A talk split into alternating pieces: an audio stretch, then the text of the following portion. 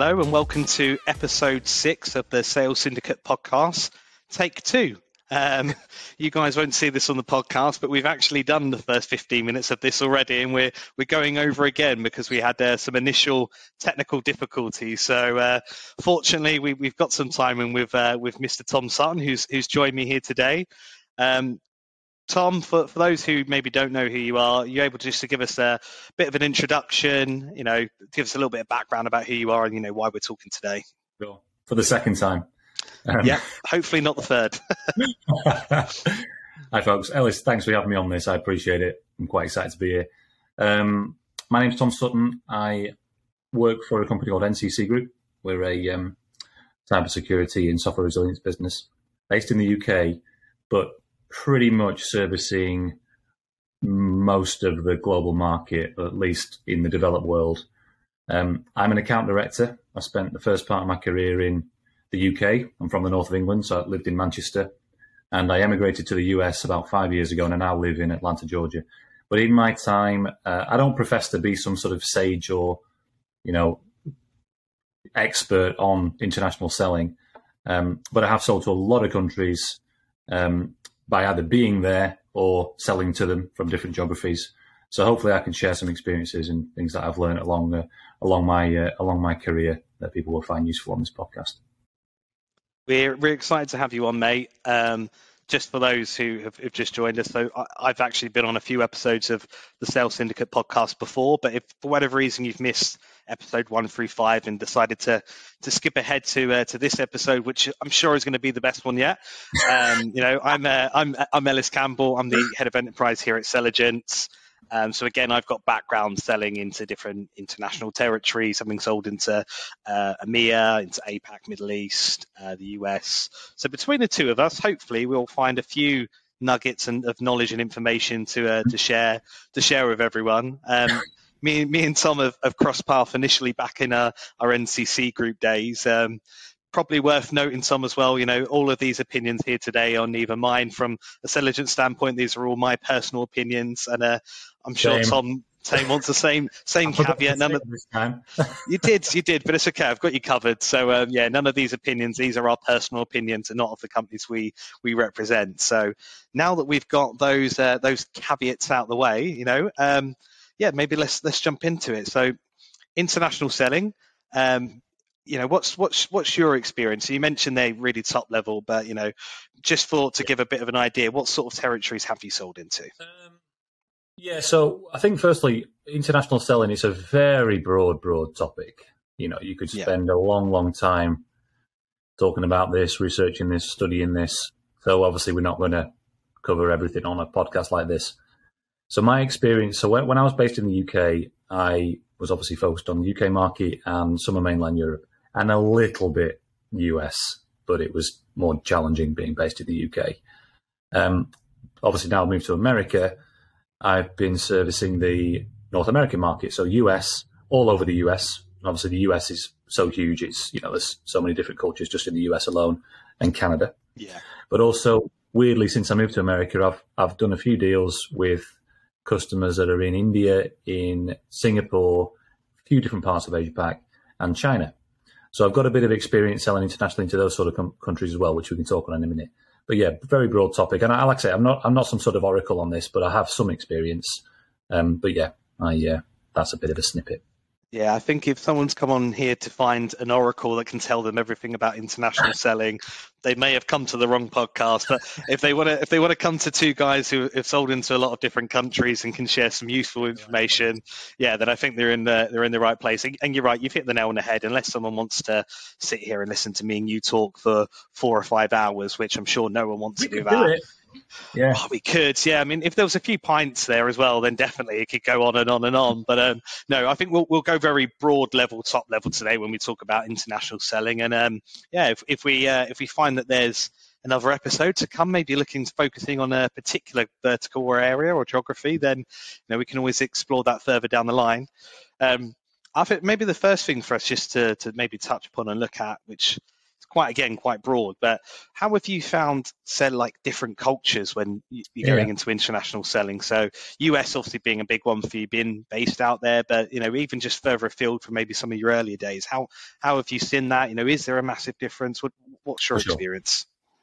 Um, I think that when you're looking at different markets, there's two ways to look at it. So the first is looking at like the formal things about the country, like its history, its legal system. Like, was it part of the Commonwealth? Is it is it part? You know, how it kind of functions as a as a formal country. Yeah. So like you know things that you got to think about, like barriers to entry from a legal perspective. Um, and China and India are, are good examples of that. Israel is another one. And then when you think about culture, yeah, there's massive differences between different countries, and obviously you'll never fully understand the culture of a different country that you're trying to trying to work with, but you should at least try or have a high level understanding, and yeah. that'll really help you. There's something that is quite interesting that I'd actually recommend people have a look at after after the podcast if they want to. There's something called Hofstede's cultural dimensions, which is a way that you can see how this this researcher from like decades ago has basically come up with measurements of how to how to kind of at a top level assess different cultural dynamics of different countries. Things like power distance, things like um, uncertainty avoidance. There's lots of different things that you can actually look at that'll give you something to actually like a measurement. So that's something to think about and look at if you're interested after this podcast. It's called Hofstede's Cultural Dimensions. Um, and so that when you look at that, there's loads of differences. Like countries like Singapore and Asia Pac, they're very, very detail focused. They're thinking about not leaving anything unturned, thinking about every circumstance. So they're very certain to avoid uncertainty. And there are other cultures that are different to that. You agree the principles, what you're going to do, and then you go ahead and you trust each other to get it done. So there's loads of differences. And, and one thing that I found that when I, and this is a small thing, but when I moved to America, my first business trip to America, I went to San Francisco yeah. And I, I, was I was working in Manchester, like you know, we had quite a corporate culture. You'd wear a suit to the office, as is was quite common in the UK, probably still yeah. is a little bit. And so I went to San Francisco thinking, right, I'm just going to wear business casual. I'll wear chinos, some brown shoes, and a shirt. And everyone was like, "Why are you dressed up so formally? Like, what, what are you doing?" And I was like, "I thought I was dressed casually, but everyone's just hanging out with jeans and a t-shirt, you know, working for these big tech companies, just a completely different attitude to kind of attire for work. And it's the same in Atlanta, same in Georgia. Much less formal, much more casual, so to speak. Doesn't doesn't change how hard people work. It's just something that was a bit of a culture shock to me when I uh, when I came to America that I didn't think would be one. You know. No, and has is that you've obviously been out there for a little while now? Is was that the same like pre-pandemic and post-pandemic? Because I mean, at least from you know British side of things, it's definitely been a, a shift from wearing a suit and tie and a full-blown suit into mm-hmm. the office to then you know today I'm wearing a polo shirt onto to the office, and again, that's probably classed as quite smart compared to to some people in the office. So is is that been the same all the way through, or has it got even more casual since you've come into a pandemic? You know, if it can. So we're still in a hybrid model. Um, I think most businesses in North America are. So I'm yeah. not 100% sure, to be honest. I don't think it's changed that much because the US kind of was already pretty casual as it yeah. is. But if you were to look at somewhere like Wall Street, don't know if it's different. Maybe it is. Um, maybe it's just the UK uh, UK catching up, Ellis. I don't know. I I would probably tend to agree because yeah, I don't think I could go back to sitting at a desk, even at a day where you're just, you know, making a few phone calls and you're doing admin and you've got to sit there with a full blown shirt and tie on. It's just, um, it's not the one. And I don't know about you, but we've got table tennis in our office and it's really hard to play table tennis in a pair of tight work trousers. So I'm, I'm very, very thankful for the, uh, for the, the relaxation of, uh, of the clothing etiquette. Can you take with suit pants? You could, yeah, you and uh, no, and I'm not a small guy, so that's pretty definitely not a strong. It's not a strong point of mine, um, as you would have well known, having worked for me in the past. So I'm quite, I'm quite thankful for um, for the the relaxation of it. Um, I mean, obviously when you're looking at other cultures, you, you touched on a good few points there. I thought so. We've got obviously you've got the US in terms of you know um, culture of you know how you interact, and maybe you mentioned there the way that people do business slightly differently and power dynamics between it.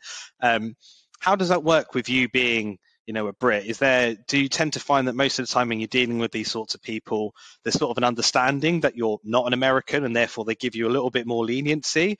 Or do you find actually it's the opposite way around and, you know, they want to test it to see if you're, if you've acclimatized yourself to the, to the US way of things? I'm pretty acclimatized, Ellis, because my wife is American. Both yeah. kids are American, so I'm pretty acclimatized now. I'd say being a Brit is can be used as an icebreaker because obviously you just it's something different. Yeah. But it really depends on the company you're dealing with, and it depends on, I guess, not just US, different countries too. So when you sell into, I've not experienced it much, but when when you sell into India, there are some folks that just want to work with Indian organizations. I get it. Yeah, it's definitely the same in China because there are barriers to entry for organizations that don't trade in those countries to do business with Chinese or Indian organizations. And you, you don't think it, but it really is quite challenging first time around. But in, in the US and the businesses I work with, they're quite global organizations. They've got re- reasonably good global standards and global practices and global policies. So, you know, you're dealing with people that are coming from all over the world anyway. So that really helps. But being a Brit, maybe it's an icebreaker. Um, I don't know. You'll have to ask people that deal with me. But yeah.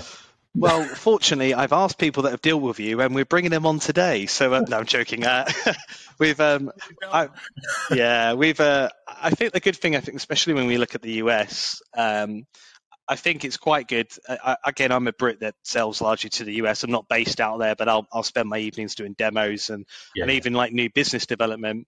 I think the culture of even like cold calling or doing like business mm-hmm. development outreach from the US, uh, for me, it just tends to be a little bit more direct um, compared to what happens in the UK. So you'll deal with someone, and you know, you you warm them up and you'll talk about them and try to build the relationship. Whereas I think a lot of the time the Americans I deal with, um, it's just a little bit more blunt and to the point. And as a salesperson, I love that because I learn very quickly whether I'm wasting my time or whether I'm interested there.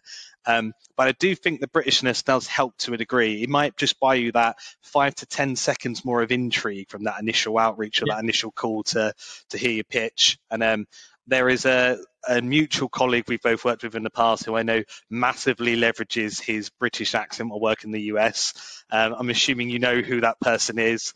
Um, I'm hoping that he's watching this as well because I'm sure he'll love getting the shout out. But I definitely know it can help um, just by having a different sort of voice or a different tone of voice yeah. of someone coming from a different yeah. a different angle. I think it can, and um, you know, you, you got to kind of use every tool that's at, at your disposal. But I think on the directness, that's definitely true. But it also depends on where you are in the US, like what part of America you're dealing with. Because someone from New York will probably be a lot more direct with you than someone that is from a different part of the country. And I have actually been given that feedback that just get to the point. You know what I mean? Because we like to, uh, you know, small talk. I don't know how to how to say it, but you know, you butter things up when you just just get to the point, be a bit more direct. I do think that is true, but it is in different parts of the country. It's different for sure.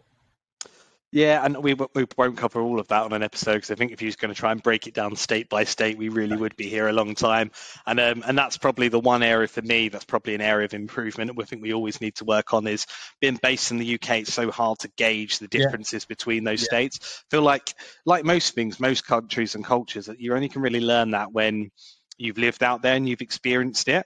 Um, and I mean, you with uh, an American wife and living in the US and still, even to this day, learning the different nuances shows us that you, are never really going to fully get it unless you're, you're there. And I guess that's why when you look at we touched upon countries like India and China and, and even Israel to a degree where, you know, there's literally policies in place about trying to keep stuff in country, in house in terms of the other businesses they work with. You know, it's not a surprise when you look at any sales organizations that when they typically tend to target, even in Europe, you know, Germany or France, most businesses will try to get a native speaker, someone who's been out there, worked the market, because it is so hard to go to these countries to, to, try and open up not just even existing account management business where you've got that relationship, but even like new business. I feel like unless you've got mm-hmm. someone there to champion you in the first place, it becomes yeah. quite a hard sell.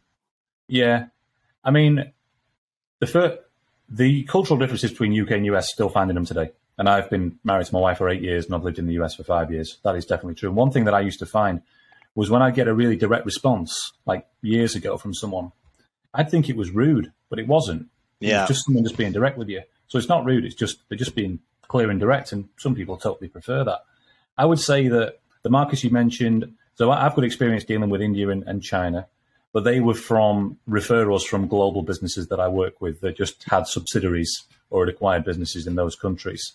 And there were for sure barriers to entry to, to dealing with, with those countries. And I took them, I didn't take them seriously. I thought, oh, well, we'll get through this. But it yeah. is difficult. Like with it, with Indian organizations, you've got to provide them with loads of documentation, tax exemptions. There's tax there's tax um, implications on on invoicing Indian companies. That's that's actually quite challenging. So going through that process at the f- first is difficult. And in China, I think it used to be you had to have um, your company or your subsid part owned by either a Chinese organization or there had to be some sort of shared ownership with Connection there. to yeah. work. Otherwise, you couldn't do business there. And if you're trying to do business with China as an outside business, it has to be a pure play offshoring arrangement. Otherwise, you can't do the business. And so it's tough. They're tough markets. And I don't hunt there. I'm not going to say I do. I don't. And that's not my yeah. Job.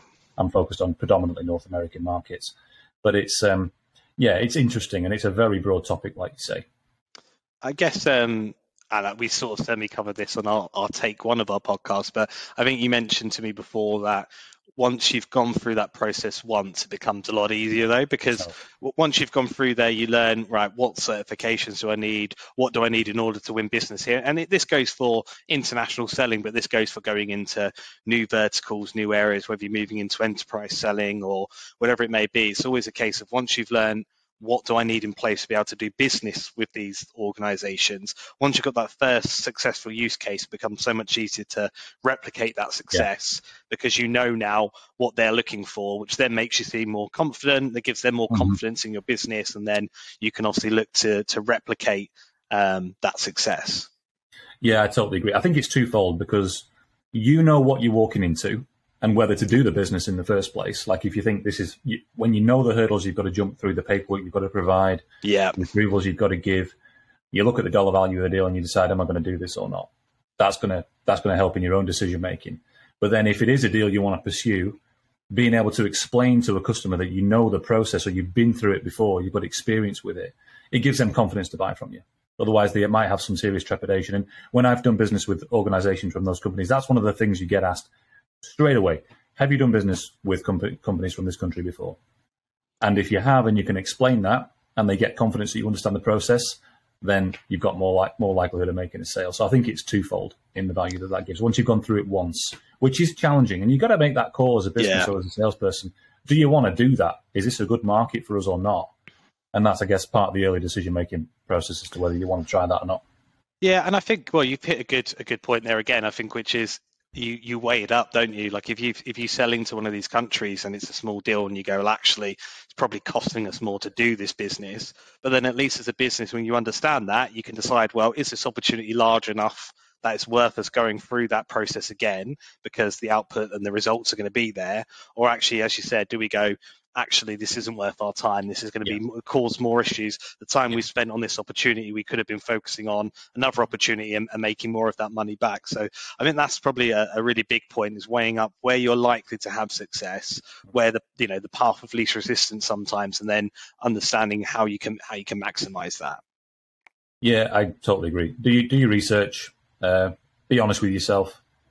Um, don't think you know everything and then you'll ultimately make a better decision as to whether to pursue it or not. Nice. Moving in that same direction, um, just making sure we, are staying on track. We know we've got a lot to cram into this uh, episode, Tom. Um, maybe looking at, you know, we, we talked a lot about different territories. How how did you find? Maybe this is a good good point to look back from when you were in the UK. How did you find the terms of the US working hours different? You know, you mentioned you work in APAC, you work in the UK, in the yeah. US you know did you did you have a process to that how did you find that or did you find people were quite flexible because they knew you were in a different geography um, it's uh, before the pandemic and we started really because i used to work in the office when i first moved to america i did, did a sort of eight till five and i went and did a full day in the office yesterday i was exhausted I, couldn't, I was like, no, I can't do it. I, I, I, can't do it either anymore. It feels so weird if you spend five days in a row in the office now. Yeah, it just exhausts you. Um, so, but before it was pretty similar. Now, obviously, you've got different time zones in the US because you've got the West Coast, which is three hours difference to the East Coast, which is quite a lot. So you end up probably having to work a little bit varied hours when you work in the office. But since we've moved to remote work, and it's just totally changed how I work. So I deal with some global banks, and they've got presences in Asia Pac. So you'll end up doing work with folks in Asia Pac, like Singapore and India, and um, that means you have to work random hours. Like I'll do random calls at you know early in the morning that many years ago I just wouldn't have even thought about it. You know, yeah, at five in the morning.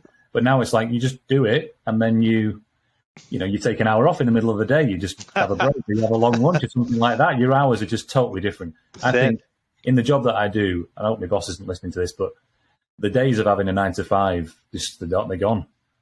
No, I, I, I, agree. The thing is, though, it's they're getting more out of you. I don't know anyone that hmm. works multiple geographies. I don't know a single person who when you look at their hours they work, they working they're working less. There's not a single person, you know.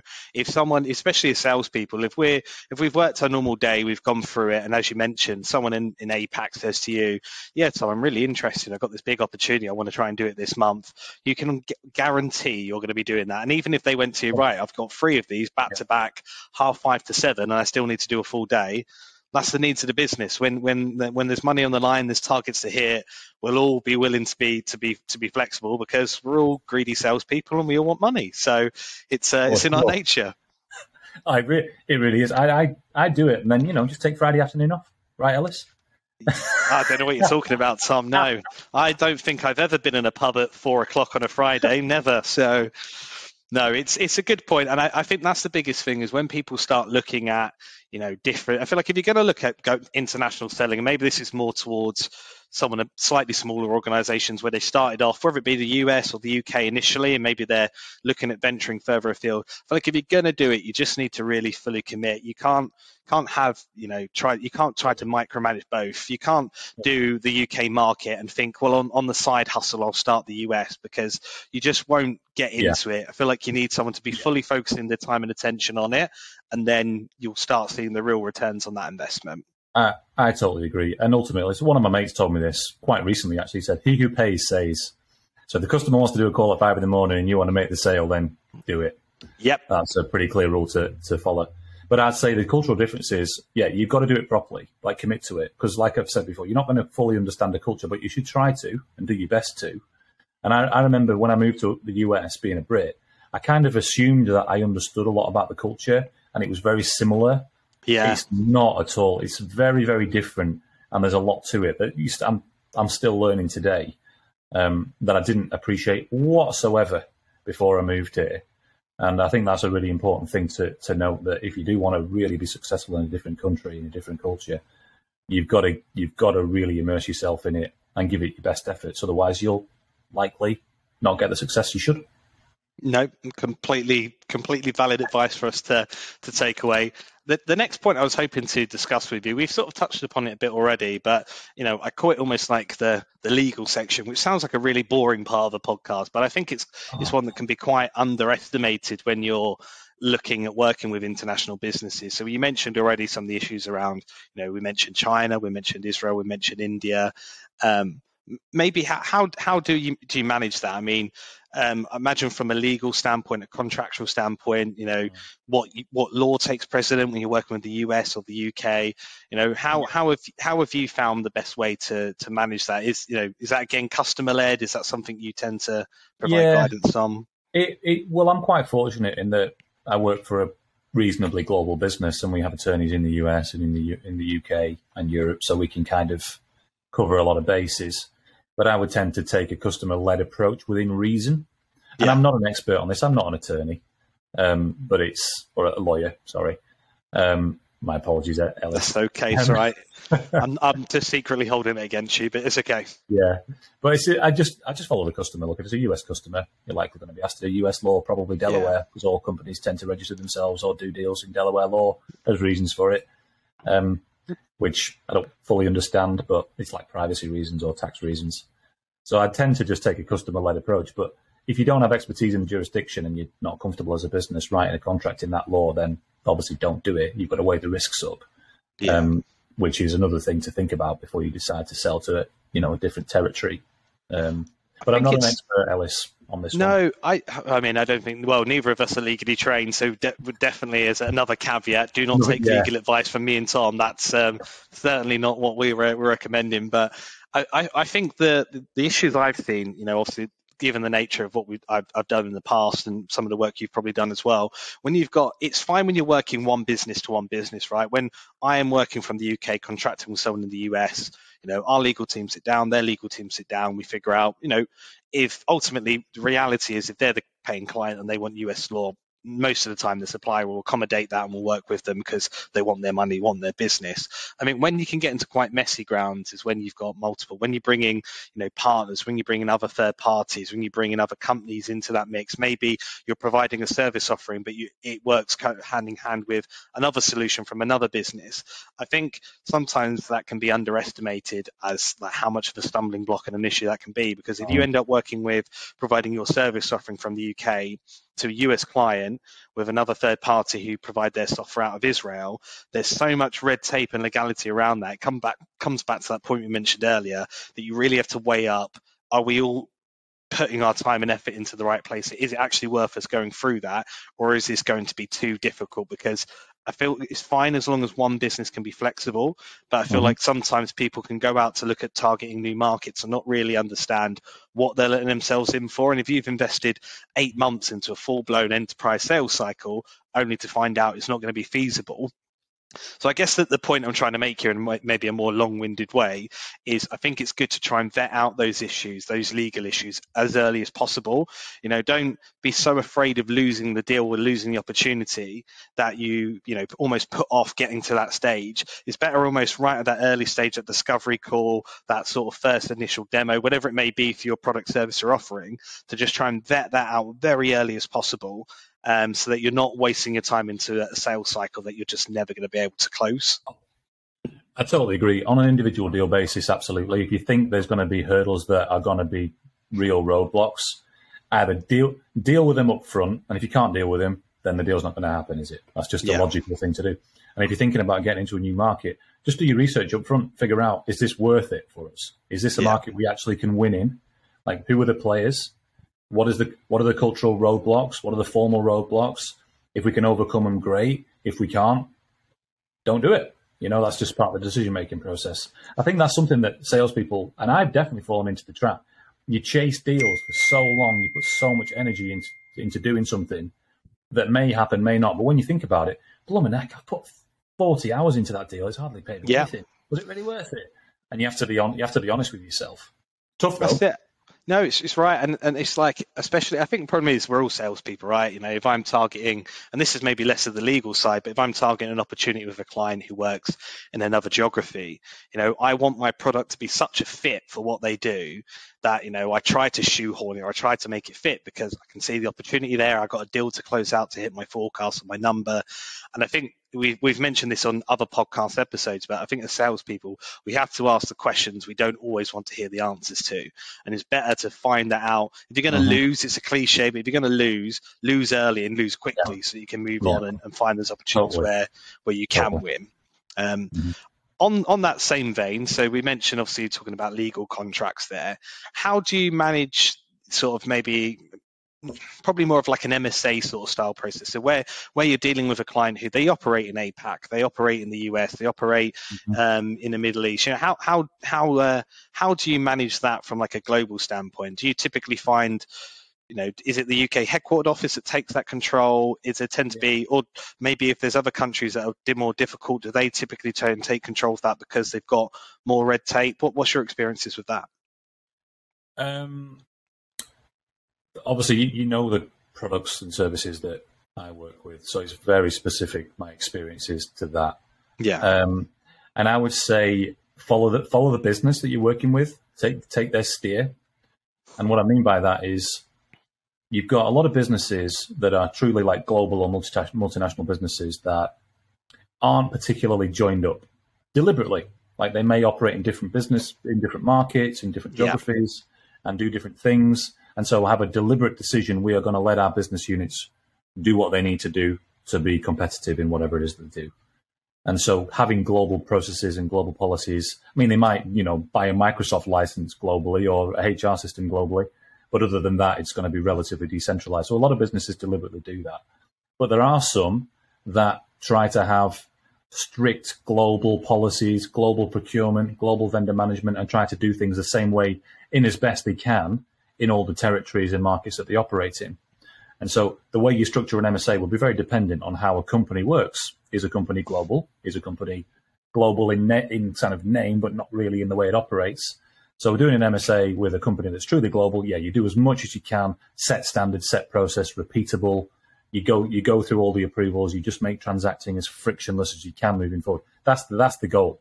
Make it easy for everybody to do business together. So everything you can put into an MSA that achieves that, go for it. If you can add value into it, go for it.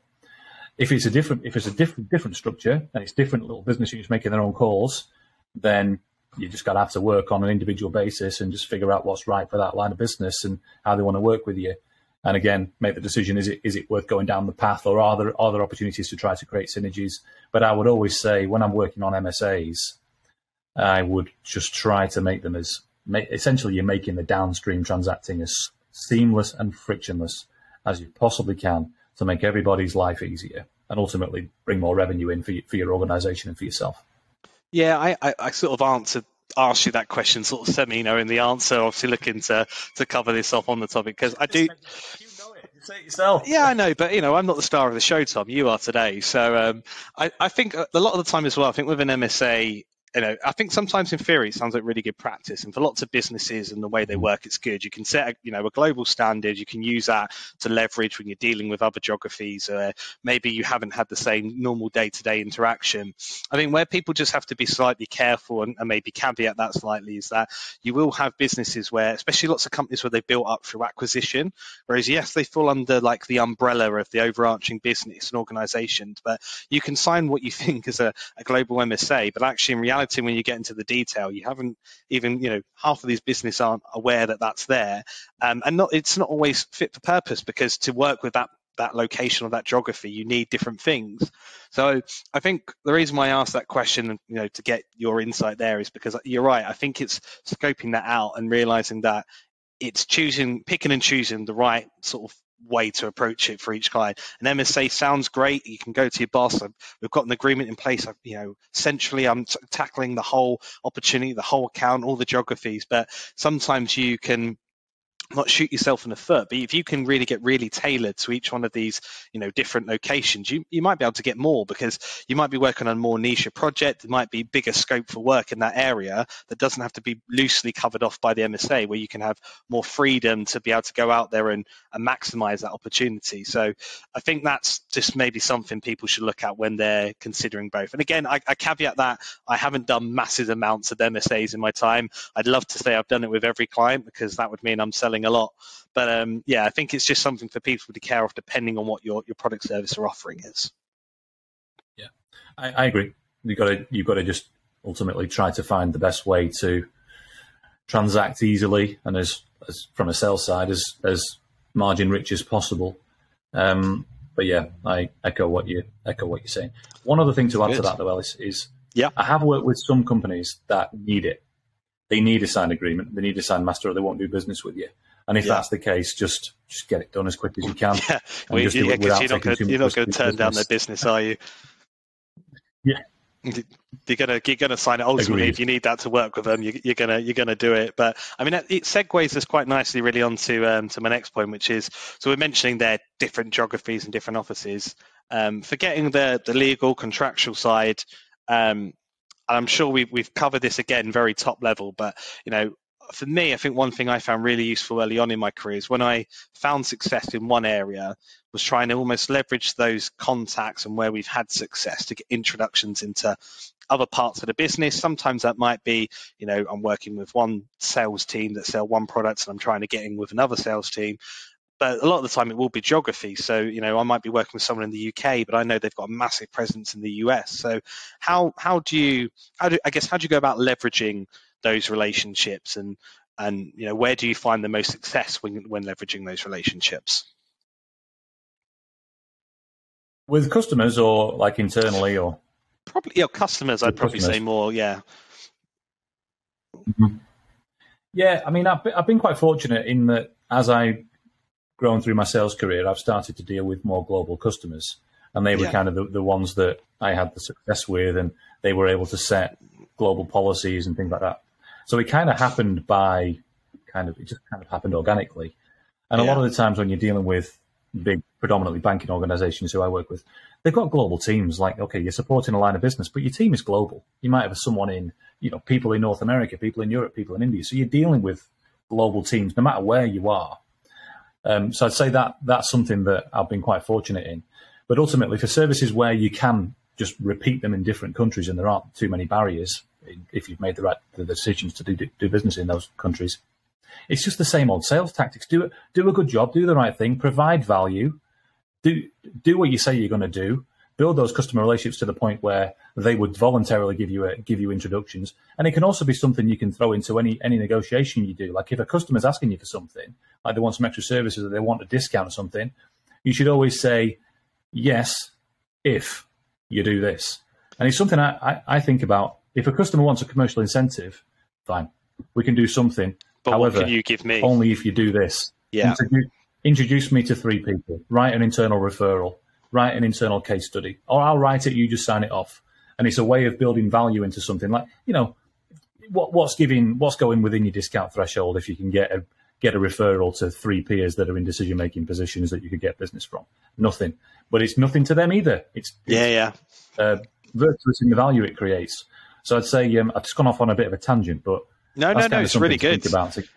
No, I, I, guess what there there is is networking and negotiating with them to get those um, to get those introductions. And I, I, think that's one really good way of opening up um, into new territories. And largely, that's what I did early on in my sales career: would be build a good relationship, do a good piece of work. Whether they do it out the kindness of their heart because you built a solid relationship, or as you said, you do it as part of a negotiation to get it. I mean, it's a good tactic.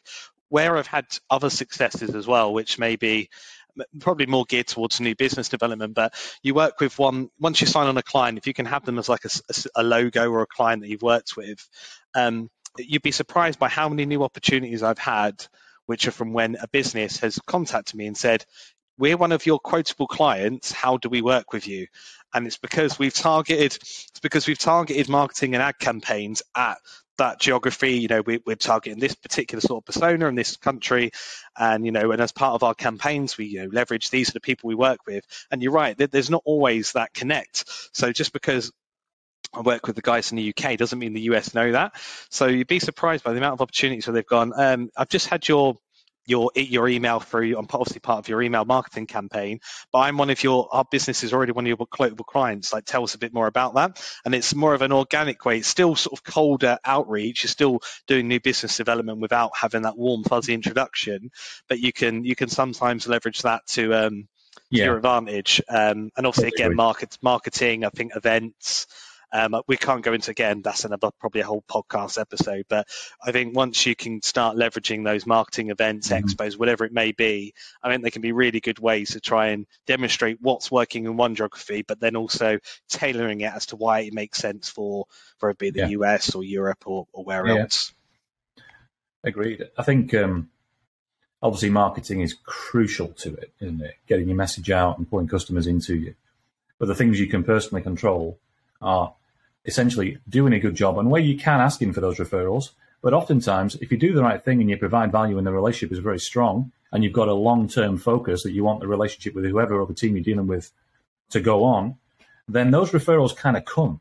Like I yeah. often get contacted by people and it's like, they, they just reach out to me and it's like, where'd you get my name from? But it's from yeah, someone yeah. I worked with last year and we did we did a good piece of work and they just did an internal referral without me even knowing about it and those sort of things can happen if you're doing all the right things, as you know, as good salespeople know.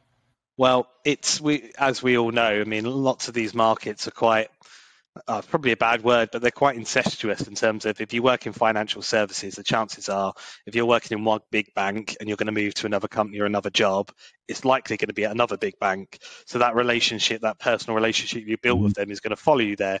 Equally, they all go to the same sort of events. They all operate in the same circles. So, mm-hmm. you know, mm-hmm. we always like to think we're dealing with these people and we, we, we, you know, can sometimes be surprised when we get it there. But if someone's turning around and, you know, for you, it's obviously risk mitigation. For me, it's, you know, business development. You know, if they've got a need and they've had a good experience, you know, people talk. It's, it's a much smaller world and circle than we all think. So it's um, it's you're right, and that's why you you you you can only burn a customer once. So I think it's that positive experience is always the main thing. Prioritize that, even if that means telling someone this is what I do. But it's probably not a good fit for what you're doing now. But you know, great, thanks for your time.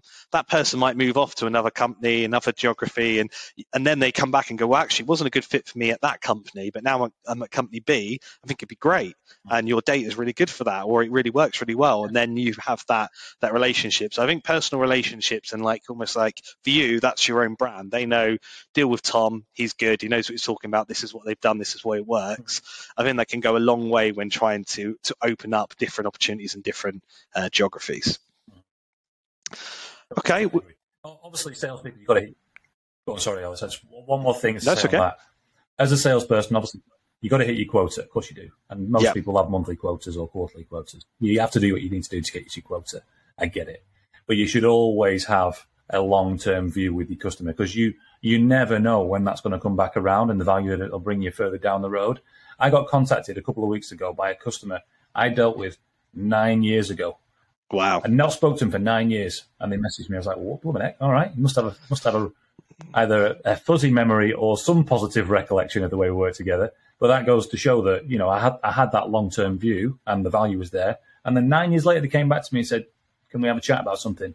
And anyway, just a random no, it, it, it, works the same the other way, you know. Um, oh, yeah, well, yeah, well, but I mean, that person was probably surprised you're still at the same company because, again, that's that's more of a rarity nowadays. So, um, I, I mean, that, and that's the thing. I mean, it's you know, people, it's people you work with, you know, and maybe that links nice into my my sort of my, my next point anyway. But it's people we work with, um, from internally, whether it be elsewhere. We all move around. You know, people work in different companies and businesses, so your own personal brand and that relationship can can carry you quite far over.